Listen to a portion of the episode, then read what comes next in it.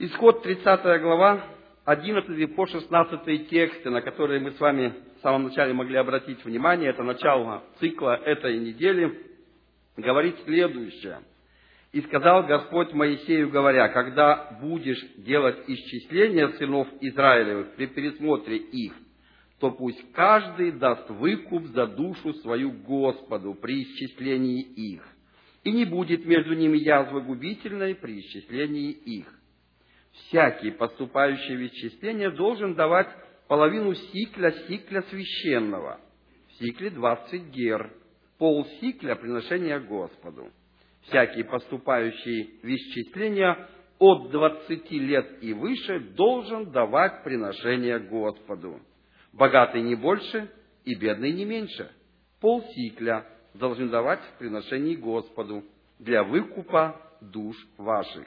И возьми серебро выкупа от сынов Израилевых и употребляй его на служение в скинии собрания.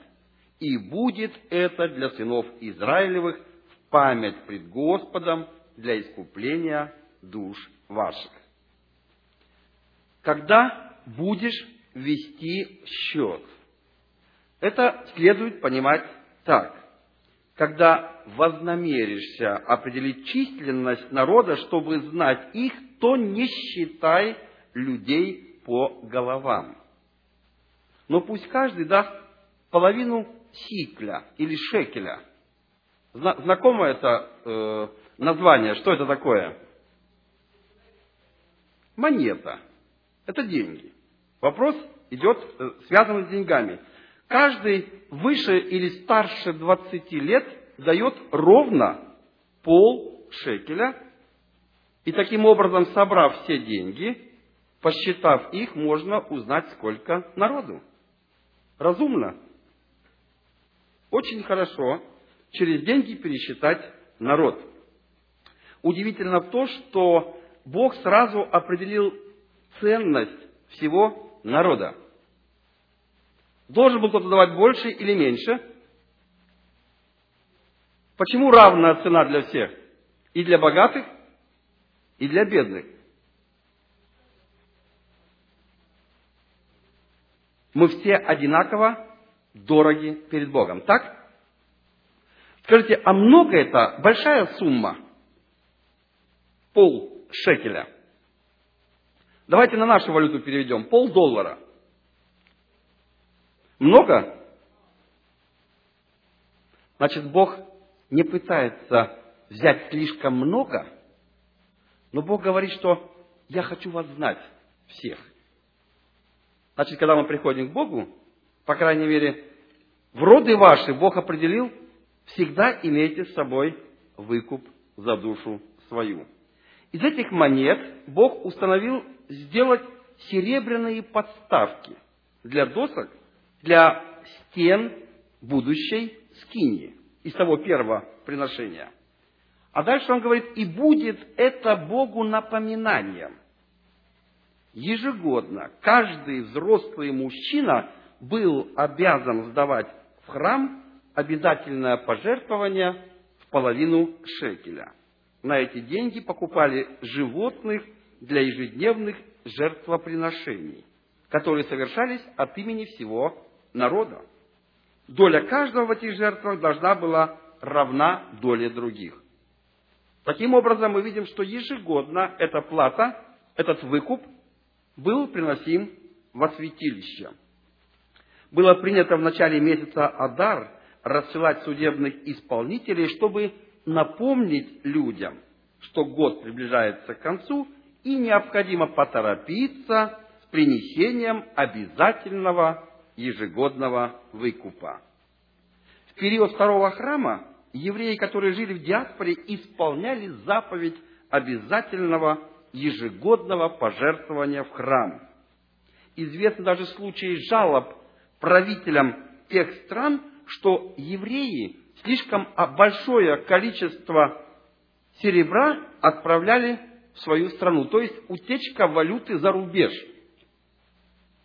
Это даже э, служила в виде распри в тех местах, где жила еврейская диаспора. Потому что деньги по пол сикля набиралось достаточно много. И этого хватало для того, чтобы проводить ежегодное служение в храме. Это еще одна хорошая истина о том, что даже малая жертва Богу, если ее приносят все, ее будет достаточно для того, чтобы совершать жертвоприношения и служения. Удивительно, что дальше мы видим э, о том, что Бог даровал особый дар людям для того, чтобы работать над сооружением святилища. Об этом говорит у нас э, это самая глава, 31, второй половине. Мы не будем останавливаться на всех аспектах строительства, деталей, элементов и прочих, я хотел бы одно напомнить из этого контекста. В 31 главе книги Исход, с 12 по 17 стих, мы находим следующее напоминание, которое Бог делает через Моисея. И сказал Господь Моисею, говоря, скажи сынам Израилевым так, субботы мои соблюдайте, ибо это знамение между мной и вами в роды ваши, дабы вы знали, что я Господь, освящающий вас. И соблюдайте субботу, ибо она свята для вас. Кто осквернит ее, тот будет предан смерти. Кто станет вонную делать дело, та душа должна быть истреблена из среды народа своего Шесть дней пусть делают дела, а в седьмой – суббота покоя, посвященная Господу. Всякий, кто делает дело в день субботний, да будет предан смерти. И пусть хранят сыны Израилевы субботу, празднуя субботу в роды свои, как завет вечный. Это знамение между мною и сынами Израилевыми навеки, потому что в шесть дней сотворил Господь небо и землю, а в день седьмой почил. Удивительное напоминание Бога в контексте 31 главы, которая говорит о сооружении святилища. Мы часто э, в церкви адвентистов седьмого, седьмого дня, по крайней мере, эти тексты вспоминаем. Но о чем говорит контекст? Что происходит в 31 главе? Вы обратили внимание? Идет разговор о священных работах. Сооружение святилища, так? И смотрите, Бог напоминание делает какое интересное. Смотрите, не увлекайтесь, не усердствуйте даже в работе по святилищу, нарушая субботу. Суббота – день, в который не должно делать даже то, что касается строительства святилища. И это завет вечный. Для того, чтобы люди не подумали, что заповедь сооружения святилища стоит выше всех запретов, Бог еще раз напомнил ограничения о святости субботы. Субботу нельзя рассматривать как обычный день отдыха, когда человек восстанавливает силы, чтобы на завтра продолжить свою работу. Соблюдение субботы сынами Израилевым является постоянным свидетельством того, что у мира есть Творец. В шесть дней создал Бог небо и землю. Вот памятником чего является суббота. 32 глава, первый стих, у нас начинается новая мысль, которая связана с одним из э, больших проблем, которые произошла, которая произошла в тот момент. 32 глава книги Исход, первый стих говорит так. Когда народ увидел, что Моисей долго не сходит с горы, то собрался к Аарону и сказал ему, «Встань и сделай нам Бога, который бы шел перед нами, ибо с этим человеком, с Моисеем, который вывел нас из земли египетской, не знаем, что сделалось. Согласно Таргуму, здесь стоит, что замедлил Моисей сойти. То есть он задержался, опоздал. Дело в том, что когда Моисей собирался подняться на гору Синай, он сказал, что вернется через сорок дней. Народ с нетерпением ожидал его возвращения и считал дни. Мидраш рассказывает об ошибке, которую допустили сыны Израиля. Люди начали отчет с того самого дня, когда Моисей взошел на гору Синай. Несмотря на то, что Моисей поднялся не в начале дня, а во второй половине. Не следовало учитывать неполные сутки. А первым из сорока дней нужно было считать день восхождения на горы, то есть полные сутки. Из-за того, что сыны Израиля включили в число отсчитываемых дней также день подъема, который не нужно было учитывать при подсчете, то на день раньше они пришли к выводу, что с Моисеем что-то случилось. Они посчитали, по их подсчету 40 дней прошло, Моисей должен явиться, а Моисея нет. Но вы можете вспомнить картину, какая была на горе Синай? Облаком густым покрыто, громы, молнии, все сотрясается, и Моисея нет. Что можно представить? Самое худшее, что Моисея больше нет вообще. Если бы терпение проявил народ, то на следующие сутки пришел бы Моисей. Чувствуете, как все близко было, да? Но его не было.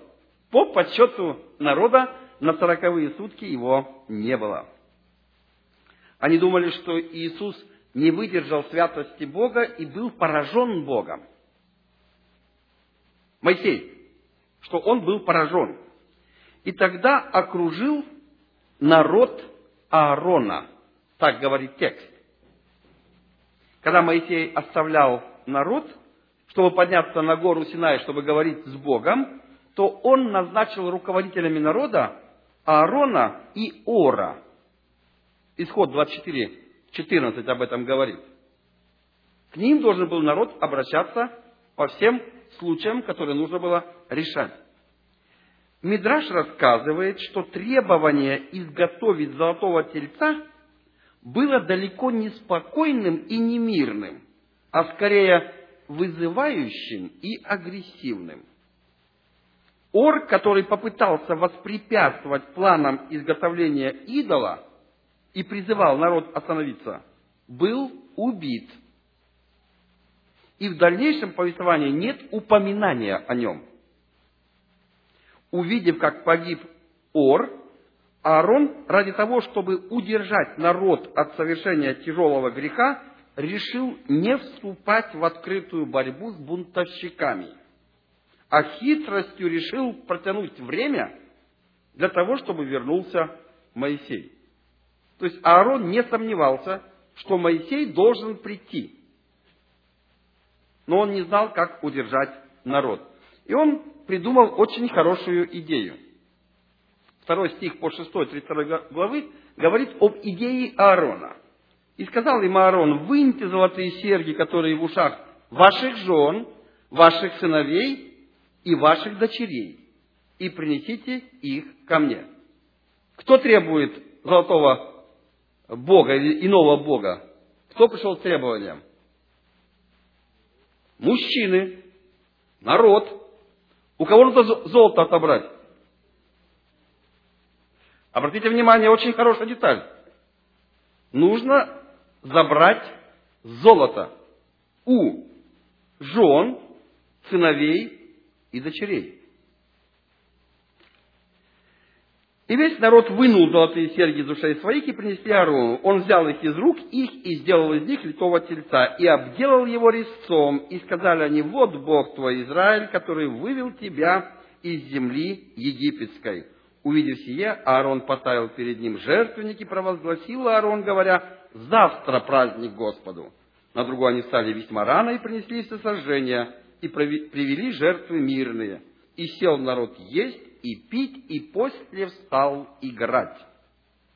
Аарон подумал так, что женщины, дети и сыновья и дочери не отдадут золото. Возникнет проблема с добычей золота, и этим я протяну время, когда вернется Моисей. Но удивительно, что мужчины не стали ждать, когда жены отдадут. Они сняли с себя золото. У них тоже было золото. Золото было у всех. Они отдали свое. Народ отдал свое золото. Тот народ, который стоял перед Аароном. То есть вот эта попытка протянуть время оказалась достаточно неудачной. Потому что золото слишком быстро оказалось перед или в руках Аарона.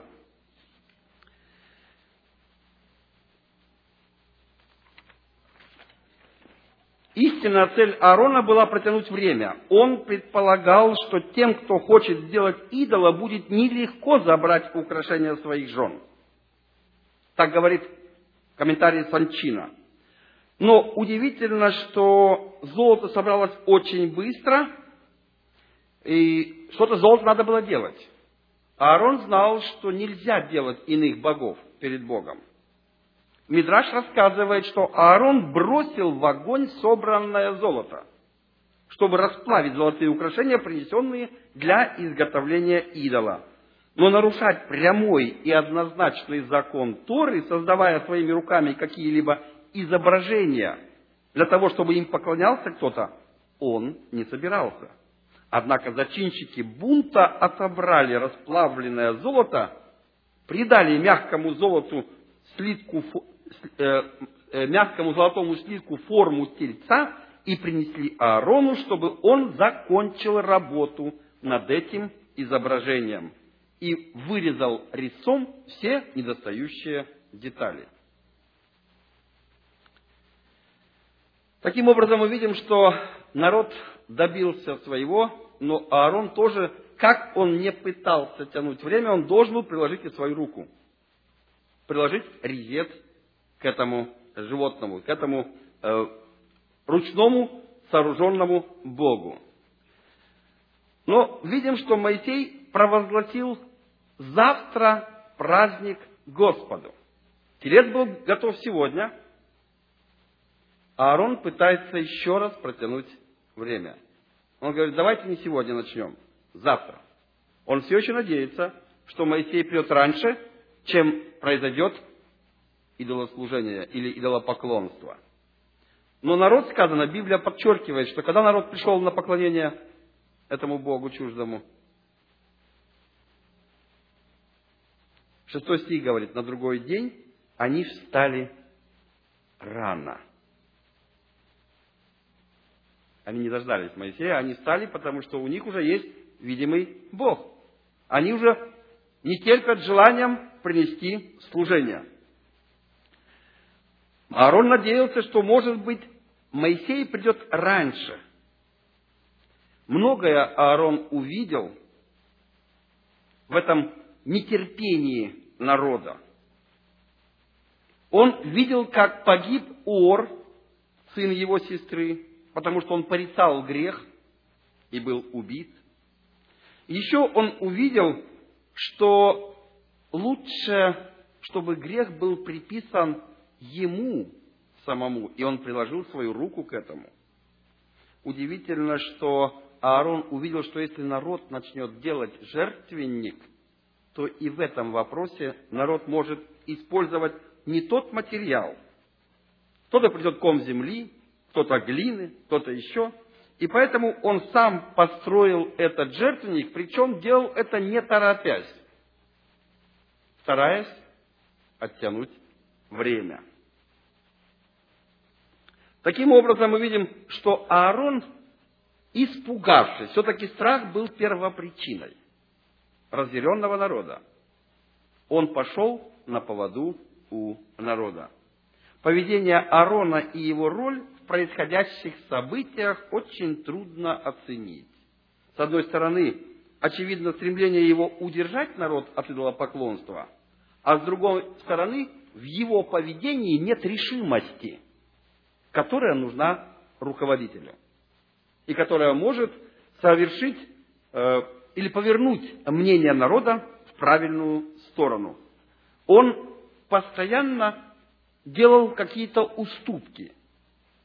А вы знаете, что если мы делаем хотя бы небольшие, маленькие уступки, то рано или поздно придется уступить во всем.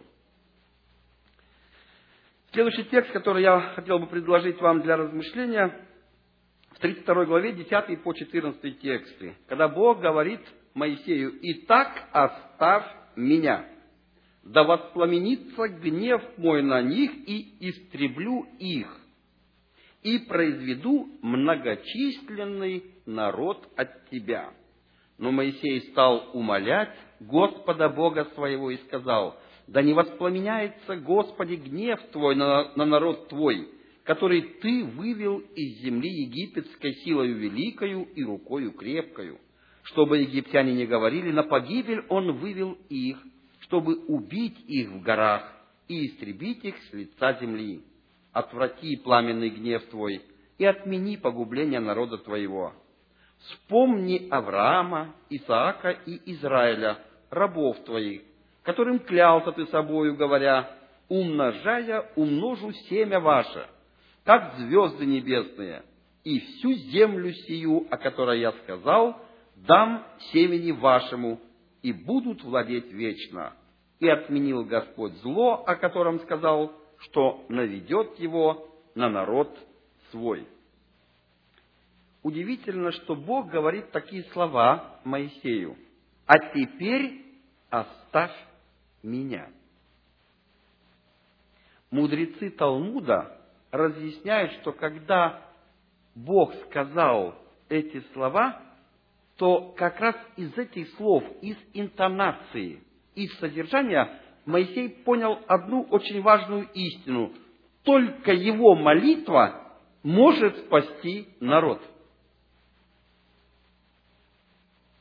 С помощью притчи разъясняется, что слова Всевышнего подобны словам человека, который поссорился со своим другом. Он рассержен, но вместе с тем готов с ним примириться. Однако рассерженный не может найти повода или предлога для начала разговора. И в такой ситуации человек очень часто говорит «оставь меня», хотя на самом деле в данный момент к нему никто не обращается и не пытается с ним заговорить. Эти слова сами по себе являются признаком того, что гнев уже улегся, и человек готов идти на примирение. Вот такой интересный э, психологический момент. Мы видим, как э, Моисей апеллирует к Богу, и о чем он говорит. Что скажут египтяне? Прав был тогда фараон, который сказал, что ты весь народ принесешь жертву пустыне и в горах Синая. Бог, э, Моисей начинает взывать к Богу и говорит, имя твое находится в бесчестии. Твое имя находится в поругании. Что будут говорить Боже о тебе? Что ты вывел народ для того, чтобы его уничтожить, чтобы убить народ. С 15 стиха 32 главы мы читаем, «И обратился, и сошел Моисей с горы, в руке его были две скрижали откровения, на которых написано было с обеих сторон – 16 стих очень важный, он говорит, скрижали было дело Божье, и письмена, начертанные на скрижалях, были письмена Божьи. Вы замечаете, да? Очень важная деталь.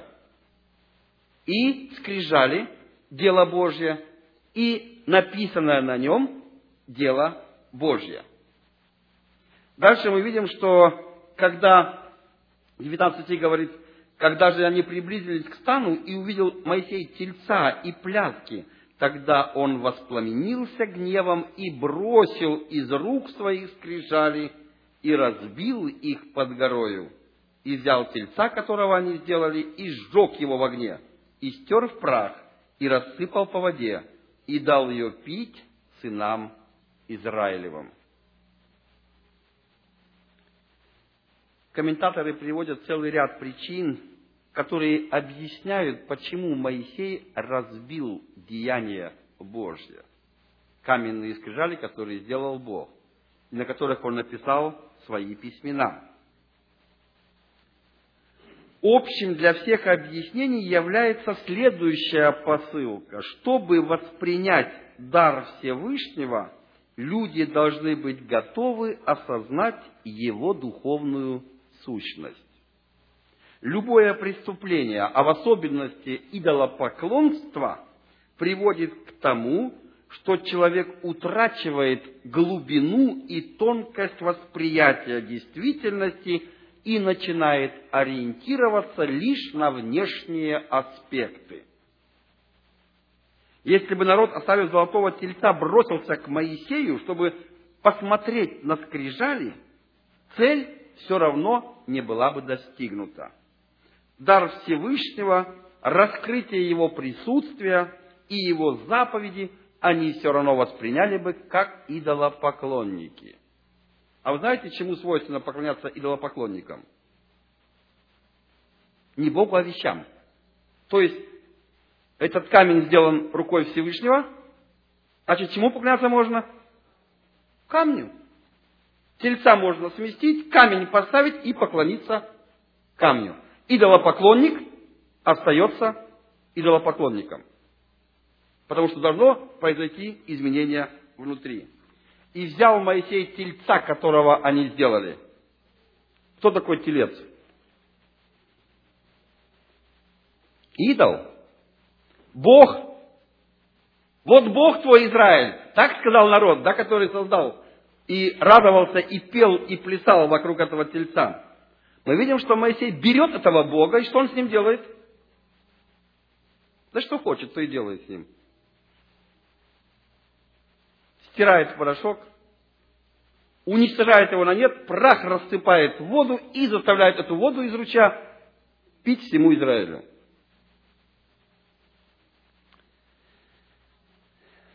Есть очень хорошее место в Торе, где Бог дал постановление, как ревность мужа проверить. Вы знаете об этом? Читали когда-то? Как проверить ревность мужа, если он думает, что жена была неверной? Что делали с женой? Приводили к священнику, расстирали в порошок не жену, конечно, а свиток из Торы, где было написано имя Всевышнего – давали выпить. И если женщина была виновна, она заболевала и погибала. Если не виновна, выпитая вода становилась для нее благословением. Что делает Моисей с народом? Проверка народа. Ты говорить можешь что угодно, а вот пей теперь воду. Ты испытываешься пред Богом. Виновен в идолопоклонстве или нет?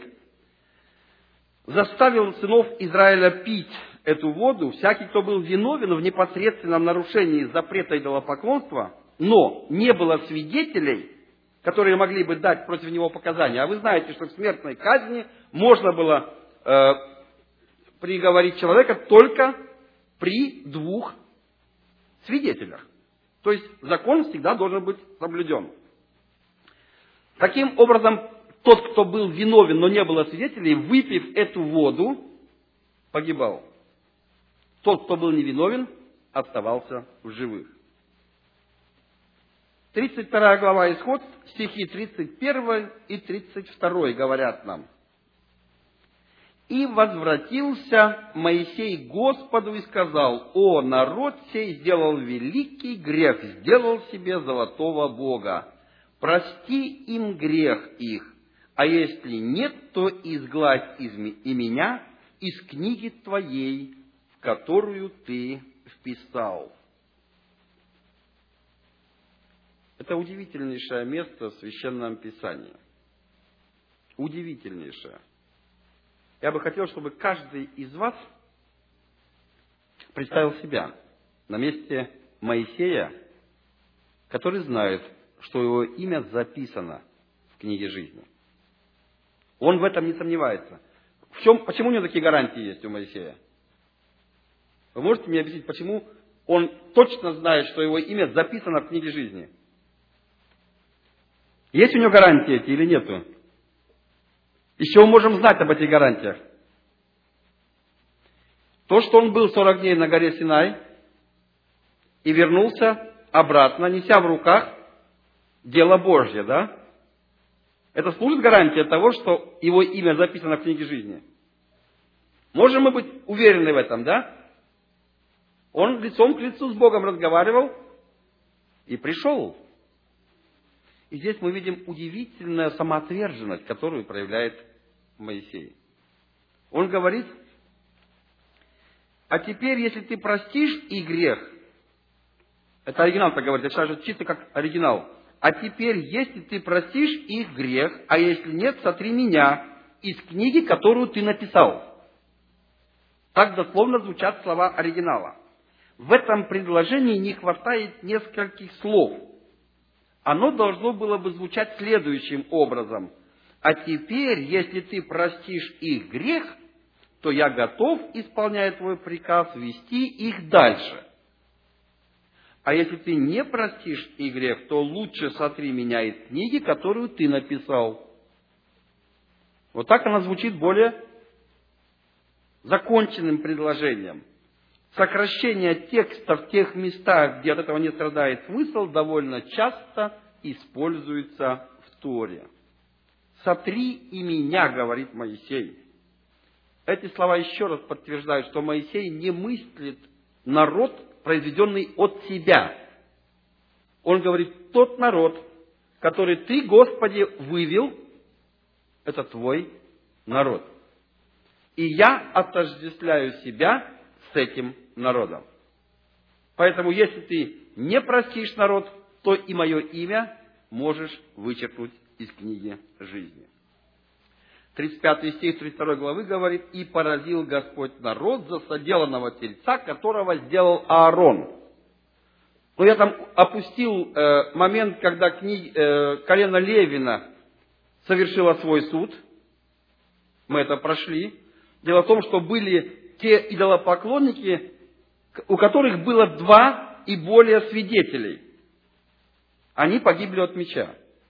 Были идолопоклонники, когда не было свидетелей, они, попив воду из ручья с растертым Богом, божеством, лучше даже не Богом назвать его, они погибли уже по суду Бога, выпив эту воду. Об этом говорит 35 стих. От мора погибли те, кто совершил грех идолопоклонства, однако не было свидетелей, которые могли доказать это в суде. Елена Уайт э, так комментирует эту, может быть, кажущуюся э, жестокость. Кто-то может пытаться сказать, что Бог очень жесток, что поражал народ. Вот из э, книги про, э, «Патриархи и пророки» э, я взял следующую выдержку. Для спасения большинства Бог должен был наказать немногих. Кроме того, народ, отступив от Бога, потерял право на божественное покровительство и, лишенный его защиты, подвергся бы опасности со стороны своих врагов. Если бы зло сразу же не было уничтожено, израильтяне вскоре стали бы добычей своих могущественных и многочисленных врагов – для блага Израиля и в назидание всем грядущим поколениям было необходимо сразу же покарать отступников. Если бы их жизнь была пощажена, тот же дух, который возбудил их возмутиться против Бога, проявился бы среди них в ненависти и раздорах, пока они, наконец, не уничтожили бы друг друга. Зло не имеет конца, э, э, благополучного конца счастливого конца, оно всегда приводит к разрушению, саморазрушению, к убийству. Из любви к миру, к Израилю и даже к беззаконникам это преступление было немедленно и столь сурово наказано.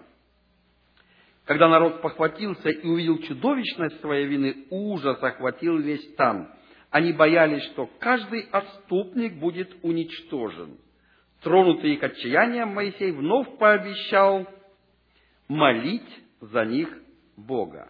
Так было и с отступничеством у Синая. Если бы грех не был сразу наказан, последствия оказались бы те же.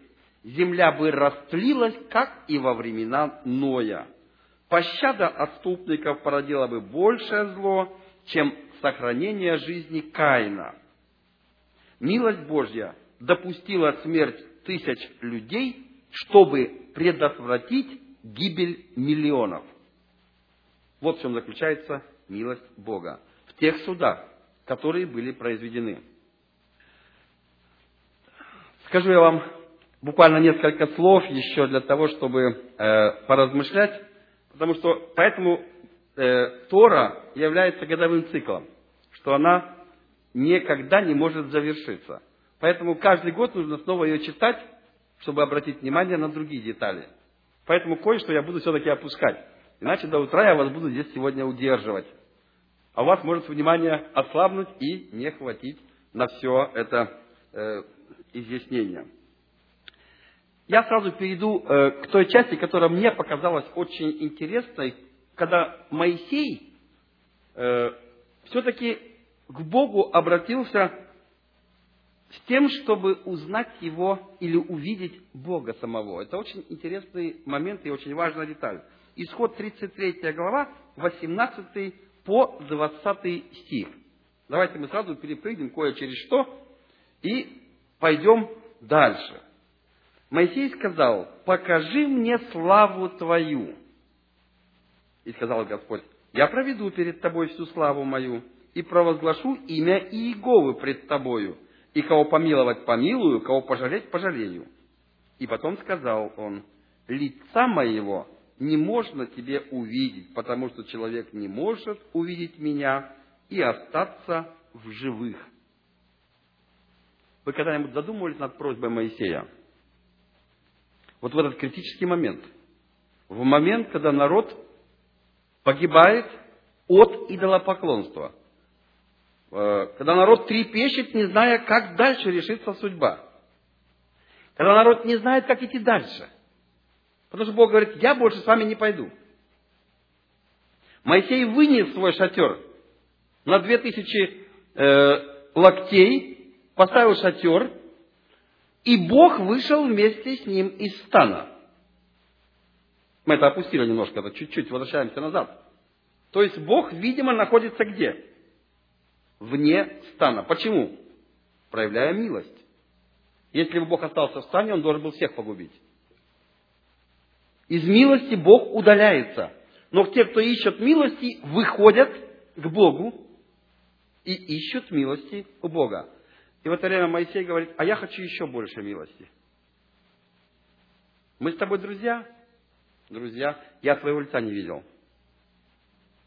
Я хочу посмотреть тебе в глаза – вы видите просьбу, да? Смело. Он знает Бога своего. Он действительно знает Бога как друга. Даже в то время, когда Бог настолько грозен, что он не может находиться среди народа, который поддался греху идолопоклонства. Моисей говорит, и Бог говорит, хорошо, но есть одно, одна проблема. Я тоже люблю тебя. Если бы я тебя не любил, я тебе показал бы лицо. И ты бы умер. Замечаете ответ Бога, да? Я тебя очень люблю, он говорит Моисей. Поэтому не могу показать тебе свое лицо. Но имя я свое тебе покажу. Я могу сказать тебе, что-то могу открыть. Что-то ты можешь обо мне узнать. И здесь мы видим, что Господь действительно 6 и 7 стих 34 главы, он открывает себя Моисею. Давайте мы эти тексты прочитаем. 34 глава книги Исход, 6 и 7 стих. «И прошел Господь пред лицом его и возгласил, Господь, Господь, Бог человеколюбивый и милосердный, долготерпеливый и многомилостивый и истинный, сохраняющий милость в тысячи родов, прощающий вину и преступление, и грех, но не оставляющий без наказания, наказывающий вину отцов в детях и в детях детей до третьего и четвертого рода. Господь, Господь, два раза повторяется имя Бога. Господь есть Бог. Это проявление милосердия. Одно, то есть первое из этих двух имен указывает на, что, на то, что Всевышний милосерден к человеку до того, как он согрешит. Хотя предвечному известно, что он согрешит в будущем. И поэтому другое имя указывает на то, что Всевышний милосерден также к человеку, когда он согрешит и раскается. Интересно объяснение из комментариев, комментариев э, средневековых э, Раши. Мудрецы расходятся во мнении, каким образом следует правильно разбить этот стих на группы слов, чтобы получить 13 имен Всевышнего. Ну вот, э, большинство комментаторов сходятся к следующей разбивке имен Бога. Бог – Бог. Адонай – Адонай. Первое и второе из тринадцати имен. Это имя указывает на меру милости Всевышнего. То, что она повторяется дважды, Талмуд объясняет следующим образом. Всевышний хотел сказать, я Бог милостивый до того, как человек согрешил, и я проявляю точно такую же милость и готовность простить и после того, как человек согрешил. Это очень важное качество Бога – милость согрешившему человеку. Следующее – всесильный, Эль, третье из тринадцати имен. Бог распоряжается всеми силами Вселенной. Он царь, властвующий над природой и над человеком. Милостивый, Рахум, четвертое из тринадцати имен, не безразличный, сострадающий. Всевышний не остается безразличным к страданиям и бедам человека. Милосердный, Ханун, пятое из тринадцати имен, помогающий праведникам, спасающий их из беды долготерпеливый, Эрех Апаим, шестое из тринадцати имен. Всевышний не торопится наказывать за преступления даже злодея, предоставляя ему возможность раскаяться. Тот, чьи любовь и справедливость безмерны.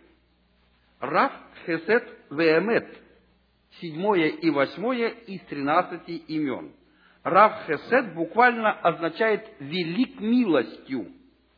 Всевышний проявляет милость в гораздо большей степени, чем этого заслуживает человек. Эмет буквально истинный. Истинность зависит от Всевышнего в том смысле, что истинная сущность всего сотворенного проявляется в момент раскрытия божественного присутствия ни одно качество человека не могут назваться истинными, потому что мы с вами имеем греховную природу. Помнящий добрые дела отцов для тысяч поколений и их потомков. Но цер хесет лалафим, девятое из тринадцати имен. Всевышний не подвластен времени и вечно помнит заслуги и добрые дела – он устанавливает связь между поколениями, распространяя действие добрых дел предыдущего поколения на последующее, усиливая свою милость для потомков, которые продолжают добрые дела отцов. Прощающий грех, Носе Авон, десятое из тринадцати имен. Тому, кто раскаивается, Всевышний возвращает изначальную чистоту и силу его души. Слово «авон» в данном случае означает грех, который совершен непреднамеренно. Непокорность, пеша, одиннадцатая из тринадцати имен. Слово пеша означает открытый бунт против Всевышнего. Заблуждение, хата, двенадцатое из тринадцати имен. Слово «хата» означает нарушение закона по ошибке или незнанию. Очищающий раскаявшегося но не очищающий не раскаявшегося. Венаке ло енаке. Тринадцатое имя. Буквально означает очищающий, не очищающий. Эту меру Всевышний припоминает э, вину отцов детям. Есть фраза здесь, да, в провозглашении имени Бога. Эту меру Всевышний применяет только в том случае, если люди из поколения в поколение продолжают то же преступление. Но мера этого наказания простирается до четвертого рода, а милость простирается до тысячи родов. Вот такой наш Господь. И закончить я хочу тем, что лицо Моисея после разговора с Богом стало светиться – 34 глава, 29 стих говорит об этом. Когда сходил Моисей с горы Синая, и две скрижали откровения были в руке у Моисея, при сошествии его с горы, то Моисей не знал, что лицо его стало сиять лучами от того, что Бог говорил с ним. Я скажу вам больше, он не только с Богом разговаривал 40 дней, но он, сказано, не ел и не пил. Скажите, а может человек жить не принимая пищи и э, воды.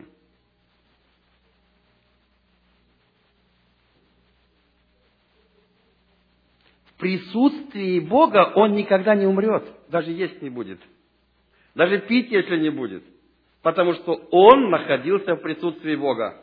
Он чем питался? Что он пил? Источник жизни. Почему его лицо сияло? Какие наши лица будут, если мы будем есть и пить Бога, Слово Божье, будем питаться им? Какие будут наши лица? Каждый будет спрашивать, откуда ты идешь? Я хочу, чтобы мое лицо также сияло. Потому что наши лица будут светиться. Э, я, конечно, опускаю э, тот момент, где э, вульгата перевела сияние лица там буквально гласную другую добавили и написали как роги. И, может быть, вы видели картины, когда у Моисея рисуют э, два снопа света, как роги. Или даже у Микеланджело есть вообще рожки, нарисованы на нем. Это ошибочность перевода, потому что э, с гласными в еврейском языке, в древнееврейском, там есть достаточно большие проблемы. Одна гласная была неправильно поставлена и истолкована как рога. Рога тут не имеют никакого отношения. Это лучи света. Это сияние славы от лица Божья. Потому что Моисей был в присутствии Бога. Пусть Бог поможет, чтобы наше присутствие в лице Бога и при изучении Торы в том числе, такой неизгладимый отпечаток наложило на наши лица. И наше собрание будет наполнено радующимися людьми. Пусть Бог поможет нам в этом. Аминь.